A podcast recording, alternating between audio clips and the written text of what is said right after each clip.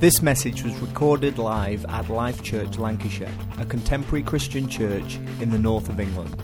Learn more at lifelancs.org.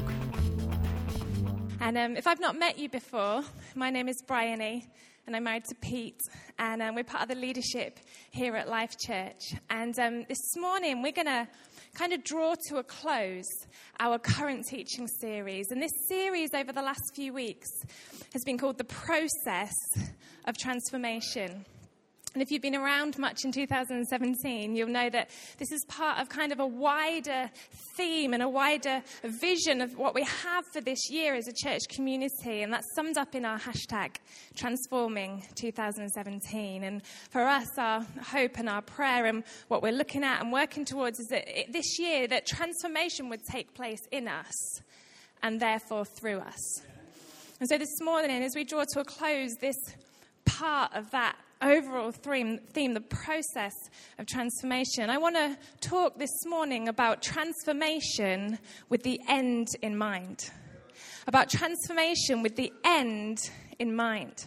Because I don't know if you've ever found yourself asking the question, where is this going? I wonder perhaps if you've ever been on a journey to somewhere you've not been to before and you're trusting the trusty sat nav. And it says, please turn left down this tiny country lane that leads to nowhere. And you know you're not going to nowhere, but you trust it because that's what we do. And you're halfway down and you start to ask yourself the question where is this going? Where is this headed? Perhaps you've done that. Maybe you've been watching a film and you've worked out the plot. You know what is going to happen. And then the filmmakers throw you a curveball. One of those horrible curveballs, like when they kill off the hero just before he's about to declare his undying love to the heroine. I don't like those films. I don't like those films. And, um, and you find yourself asking the question what's the end of the story? Where is this going? Where is this headed? What's next? Maybe in a relationship that you've been in, you've had a moment where you ask yourself the question where is this going? Maybe that's a good question, or maybe not. I remember um, a number of years ago, before my husband Pete and I started dating, and um, he's not in, he's in Life Kids right now, so I can say whatever I like. the power. and um, it reflects well on him, it's all right.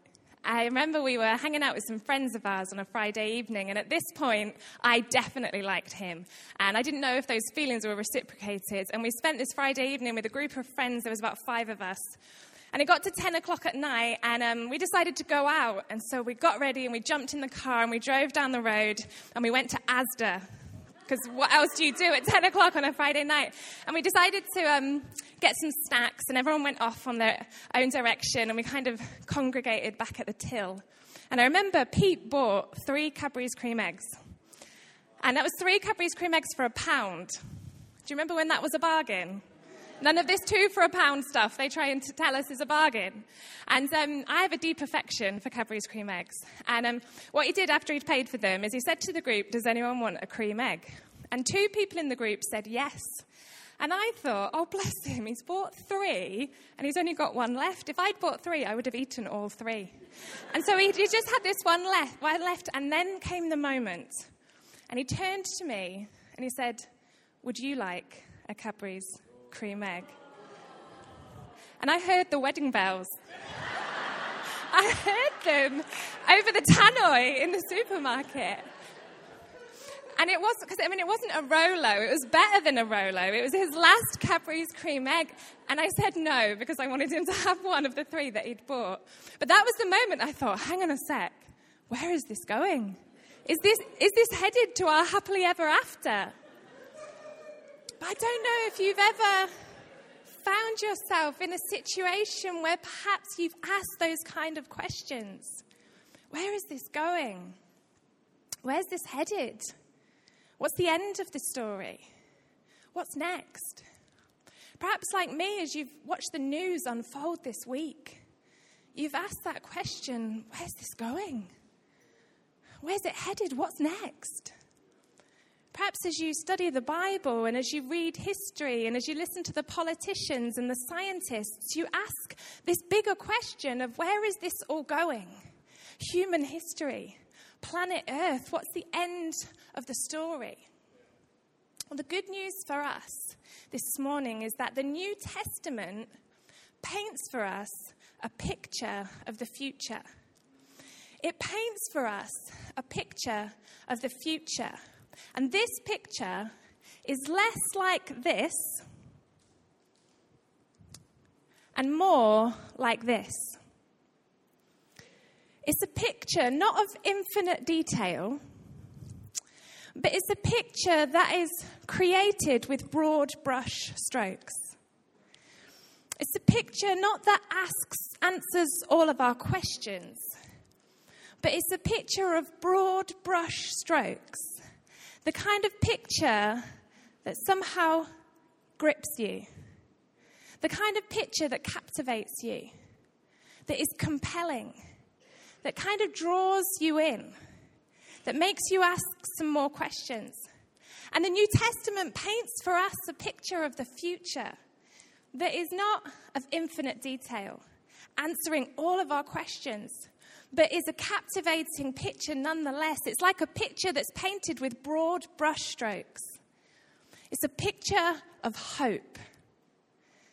And it's a picture of transformation. And it's a picture of restoration. And the writer of 1 John, a book we find in the New Testament, he picks up his paintbrush as he writes these words and he adds his broad brushstrokes to the picture in chapter 3, verse 2 to 3, when he writes this Dear friends, now we are children of God. That is good news. Now we are children of God. And what we will be has not yet been made known. But we know that when Christ appears, we shall be like him. For we shall see him as he is. He says, All who have this hope in him purify themselves just as he is pure. Here's the, the writer of John's contribution to this picture of the future that the New Testament paints. He says, Now we are children of God, and what we will be has not yet been made known. But we know that when Christ appears, we will be like him because we will see him as he is. The writer describes this future moment when Jesus Christ appears in fullness.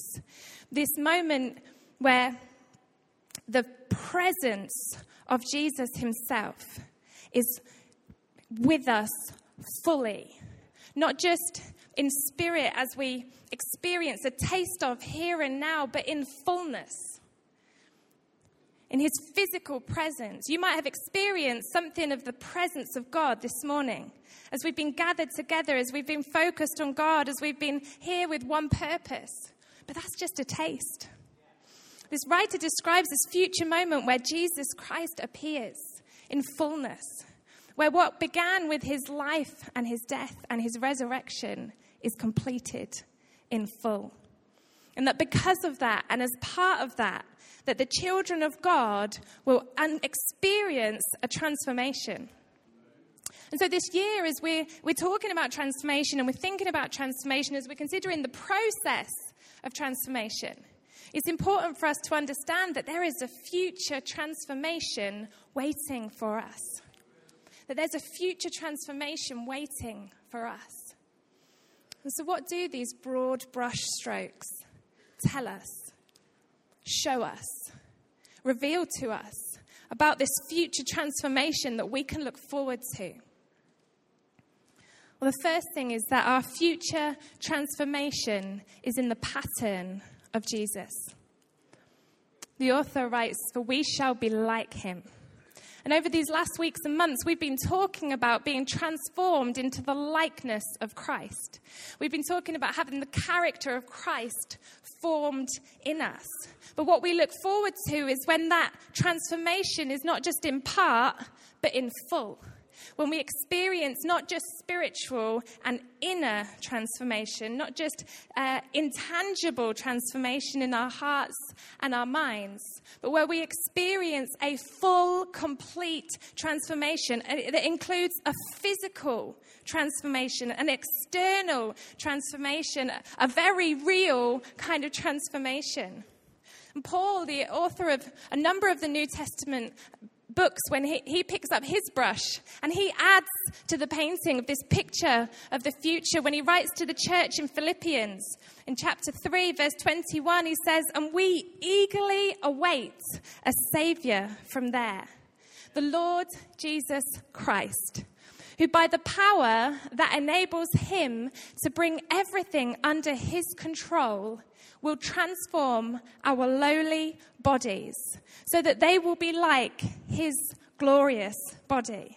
That this transformation that we look forward to is in the pattern of Jesus, but not just in an inner or a spiritual or internal kind of sense, but in a full and complete, in a physical, in a, a very real, in a tangible sense. That's the transformation that we look forward to.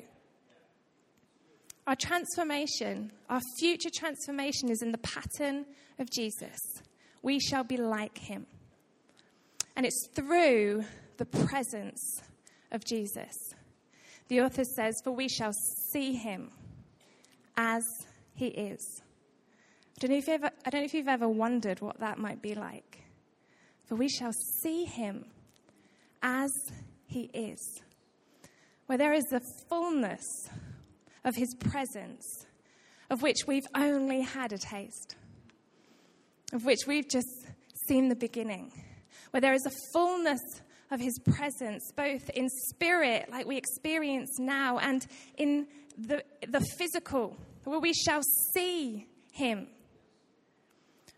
Perhaps it's a little bit like the difference between having a relationship with someone when they're away and then when they're present. When someone's away, it's not that there's no communication or no relationship, oftentimes, with the, the, wonder of modern technology. There's ways to communicate. You can still talk to them, and they can talk to you, and you can hear their voice, and their influence can be present in your life. But it's just not the same, is it, as when you sat in a room with them, when you can see them, when you can look in their eyes face to face, of just that feeling of being near them, of seeing their facial expressions and their body language, to be physically close to someone. No matter how good we can become with communicating with emojis, it's just not the same, is it, as seeing someone's face actually light up. It's not the same, although you can have that relationship, it's not the same as when they're away to when they're present, physically in the same room. And that's what we look forward to a future transformation that is in the presence of Jesus. Not, not just in the way we experience now, but in a fullness of that, both in spirit and in body. For me, when I look back over my growing up, there's not many memories that I have that don't include the words of one of my favorite music artists. And um, when I look back over, I remember Christmases, like he's there. He wasn't actually in the living room with the Christmas tree. But his lyrics are there, and his songs are there, and his tune is there, and his influence was there somehow. When we went on our summer holidays, there he was. He was present somehow in the cassette or the cartridge. And I never actually saw him face to face, but he was like he was with us. I never saw him face to face until last year. Last um, autumn, I was traveling, flying back into Manchester Airport, and I'd been away for over a week from Pete and our girls, and I'd really missed them. And the girls were at school, but Pete was coming to meet me from the airport, and um, I was really, really tired. I'd been traveling for like 24 hours, and you know that feeling when you've been traveling for 24 hours and you don't want to see anyone because that's how you feel, and you know that's how you look. And um, for the last two hours of my flight, I was um, dreaming of the moment when I'd be reunited with Pete. And I was imagining coming through the doors and, um, and like kind of running into his arms and he'd pick me up off my feet, swing me around, he'd get my bag and he'd get, give me some flowers. And um, I was so looking forward to it because I knew he'd be okay with the fact that I looked like how I felt. And um, we got to, I got to baggage claim and the moment was getting closer and closer. And then something totally distracted me because this man walked past. And I looked and I thought, no, it can't be. And then I looked again and I thought, it is. And I'm notorious for getting famous people muddled up or not knowing who famous people are. Um, but I knew who this was because he was on our summer holidays and he was at our Christmases. And um, he walked past me and he walked into the toilets. And so I stood outside the toilets and um, at a little bit of a distance, stalking. And um, I wasn't quite brave enough to speak. I knew that. But when he came out of the toilets, he walked towards where I was stood. And I looked him in the eyes and I smiled.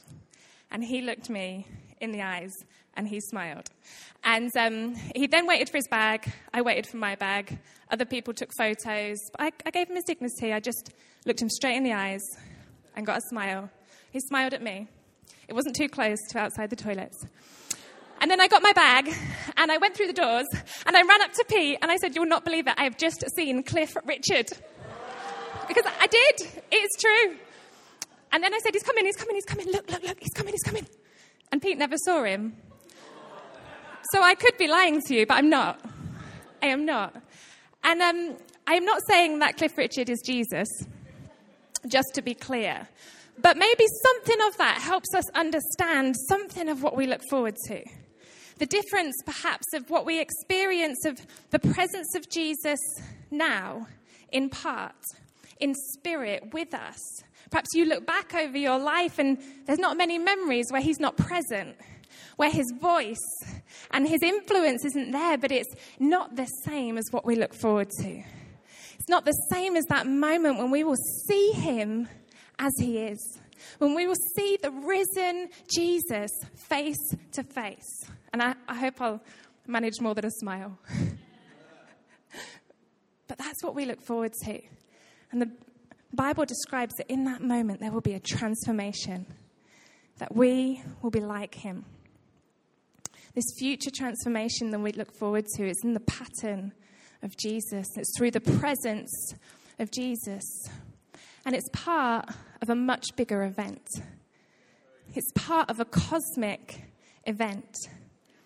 As we just read that verse from Paul to the church in Philippians, I want to read it again. Because Paul says, and we eagerly await a Savior from there, the Lord Jesus Christ, who by the power that enables him to bring everything under his control, he will transform our lowly bodies so that they will be like his glorious body. The transformation that will take place for us is not just about us. It says that he has the power to bring everything under his control, that he has the power to make everything right, to renew and restore and transform everything. So, this transformation that we look forward to is part of this cosmic, worldwide transformation. You see, Jesus is not just the savior of your soul. He's not just the savior of your body, but he is the savior of the entire world of all of creation. And there's this well known verse in the Bible that you may be familiar with in John chapter 3 16, where it says, Because God so loved the world that he gave his one and only Son. And I think sometimes what we hear there is God loved all the people in the world. Yes, that is true, but that God loved everything He made. God loved all of creation. He gave His one and only Son. And so, this transformation that we look forward to is is part of this cosmic, much bigger event. But what does all that mean for us now? What impact does this picture of the future mean for us now? Maybe nothing. Because it's not this picture of infinite detail, is it? It doesn't answer for us all of our questions. It's not a mathematical formula that we can kind of box in and totally figure out and work out. It throws up so many questions, many of which we don't have answers to. So maybe it means nothing for us today.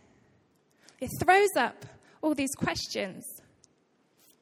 I was, we were, I was talking with our daughters a few months ago about the future that as Christians we can look forward to, and all these things that we see around us that make us sad, that aren't how they should be, they will be made right, and that we can look forward to that when, when Jesus comes and when he appears. And for them, their understanding is that Jesus lives in their heart, which I love. And, um, and so then they started to try and work out well, if Jesus is coming, but he's in here, how does he get out? And um, the conversation descended into chaos about all the possible exit routes of the human body. But I feel like there was possibly some learning before we got to that point. But it throws up all these questions. What about this? How about that? And so maybe we just dismiss it.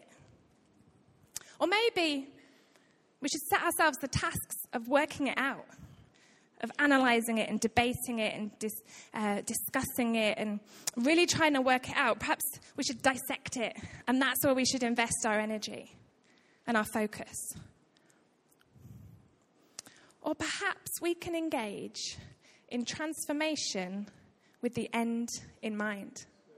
Perhaps we can engage here and now with transformation in light of that picture.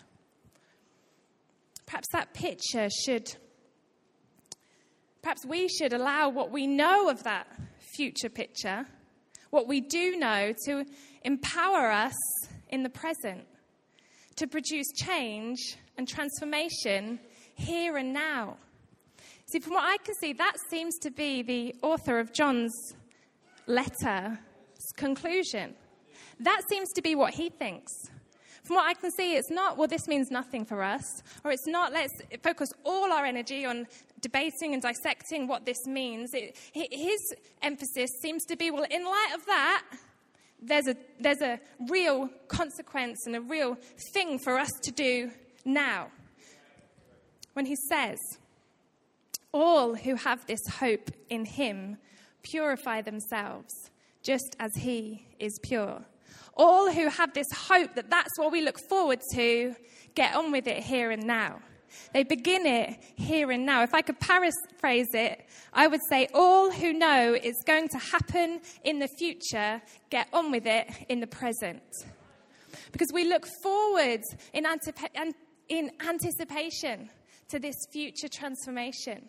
We look forward to that, but not by sitting back and daydreaming of a brighter future but through participating now in what's going to happen then. And by doing that, drawing us all closer to that day. By, by doing that, showing people what that looks like, what that's going to be like. Colin G. Kruse, it's a good name, isn't it? It's impressive. Puts it like this The hope of being like Christ in the future expresses itself in an effort to purify oneself to be like Him in the present. That all who know is going to happen in the future get on with it here and now. I'd like to have words with whoever it was that invented, I don't think it's one of you, so don't worry, uh, who invented the phrase, so heavenly minded, you're of no earthly good so heavenly minded, you're of no earthly good. Because I think, what heaven are you talking about? What future are you looking at? And if I could rewrite this, I would, what I would say is so future minded that you're of infinite earthly good. That this picture of the future that you are aware of, that stirs you, that you have a conviction about, produces change and transformation and brings goodness to the earth here and now. Not so heavenly minded that we're of no use here and now and we just sit back and wait for something to happen. But that we have such a conviction of, of what we do see of this picture, even though it's a picture not with infinite detail but broad brushstrokes, that it compels us and it empowers us in the here and the now to bring that change and to bring that transformation and to be the beacons of hope. I just I wonder what that could start to look like. I wonder what transformation with the end in mind could start to look like. I wonder how the hope of a resurrection body changes the way that we respond to our health challenges. I wonder when we're in those seasons where perhaps it feels like our body is giving up on us how does this hope of a resurrection body, of a body that will be transformed to be like his glorious body, how does that sustain us and shape us? How does that help us to bring hope to those who are in that season? You know, I wonder if it's the presence of Jesus in fullness that will transform us and yet, the presence of Jesus is available here and now. And I wonder what transformation am I missing out on here and now because I busy myself with so much? I wonder what my life would look like if I took 15 minutes every day for the next year to spend time in the presence of Jesus, focused, uninterrupted, undistracted. Because, yes, Jesus is present with us when we're in community, of course. But I wonder if it was just me and the presence of Jesus for 15 minutes every day, where I didn't do so much talking, but where I said, Jesus, will you fill me? Will you transform me? What do you want to say to me?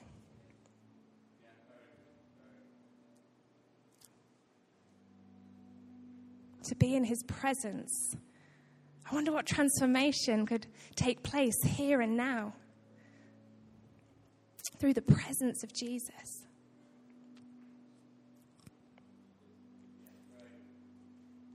And if this future transformation is for the whole of creation, then how does that impact on the way that me and you treat the environment? Or what does it mean for how we engage in politics? What about our response to systemic injustice? What does that picture mean for you and me now? Because it's not just about me and my soul, not even just about me and my body, but about this worldwide transformation that will take place. And that picture is to empower us to begin that here and now. So, global poverty. What's my response in light of the fact that that's got no place in that picture?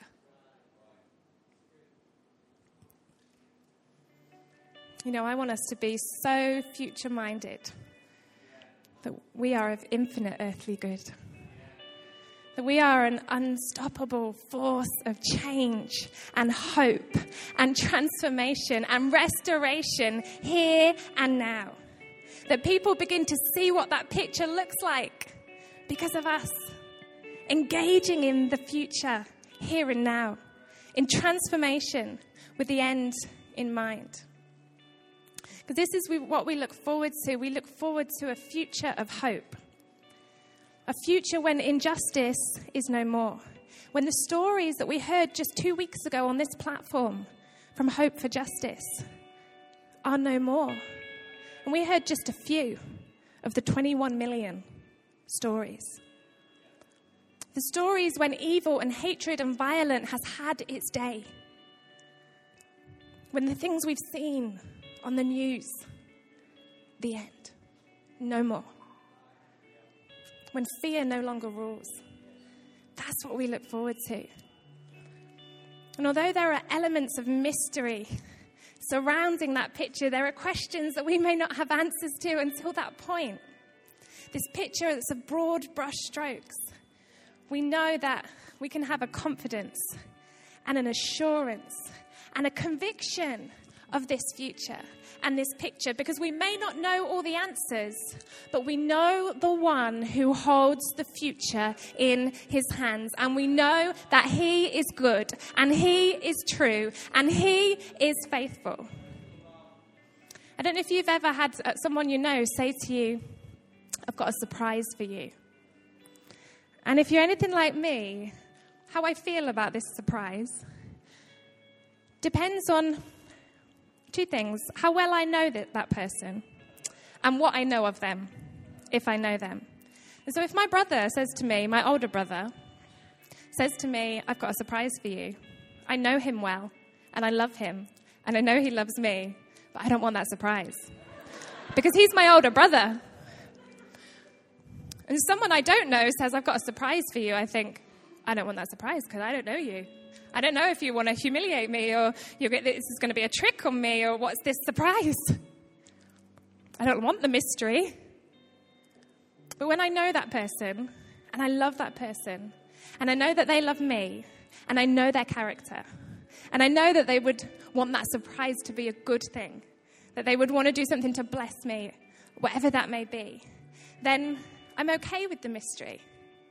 And I'm okay with the unknown because I know the one who knows.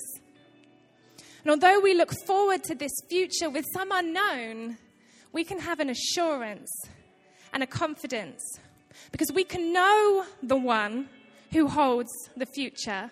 And when we discover him, we discover that he is good and he is true and he is faithful. And just as I draw to a close this morning, I would love it if we could take a few moments to pause and reflect on what we've heard. And, and if I could ask each of you just to close your eyes as we do this. Just take a moment to pause and reflect on this picture that the New Testament paints for us. Not of infinite detail, but with broad brushstrokes. We can have a confidence in that future because we trust in the one who knows, who is in charge of that future, who has all the power and the authority, the one who has the power to bring everything under his control. And we can put our trust and our hope in him. Discover more about us at lifelanks.org and stay inspired by subscribing to the podcast via iTunes. Thanks for listening.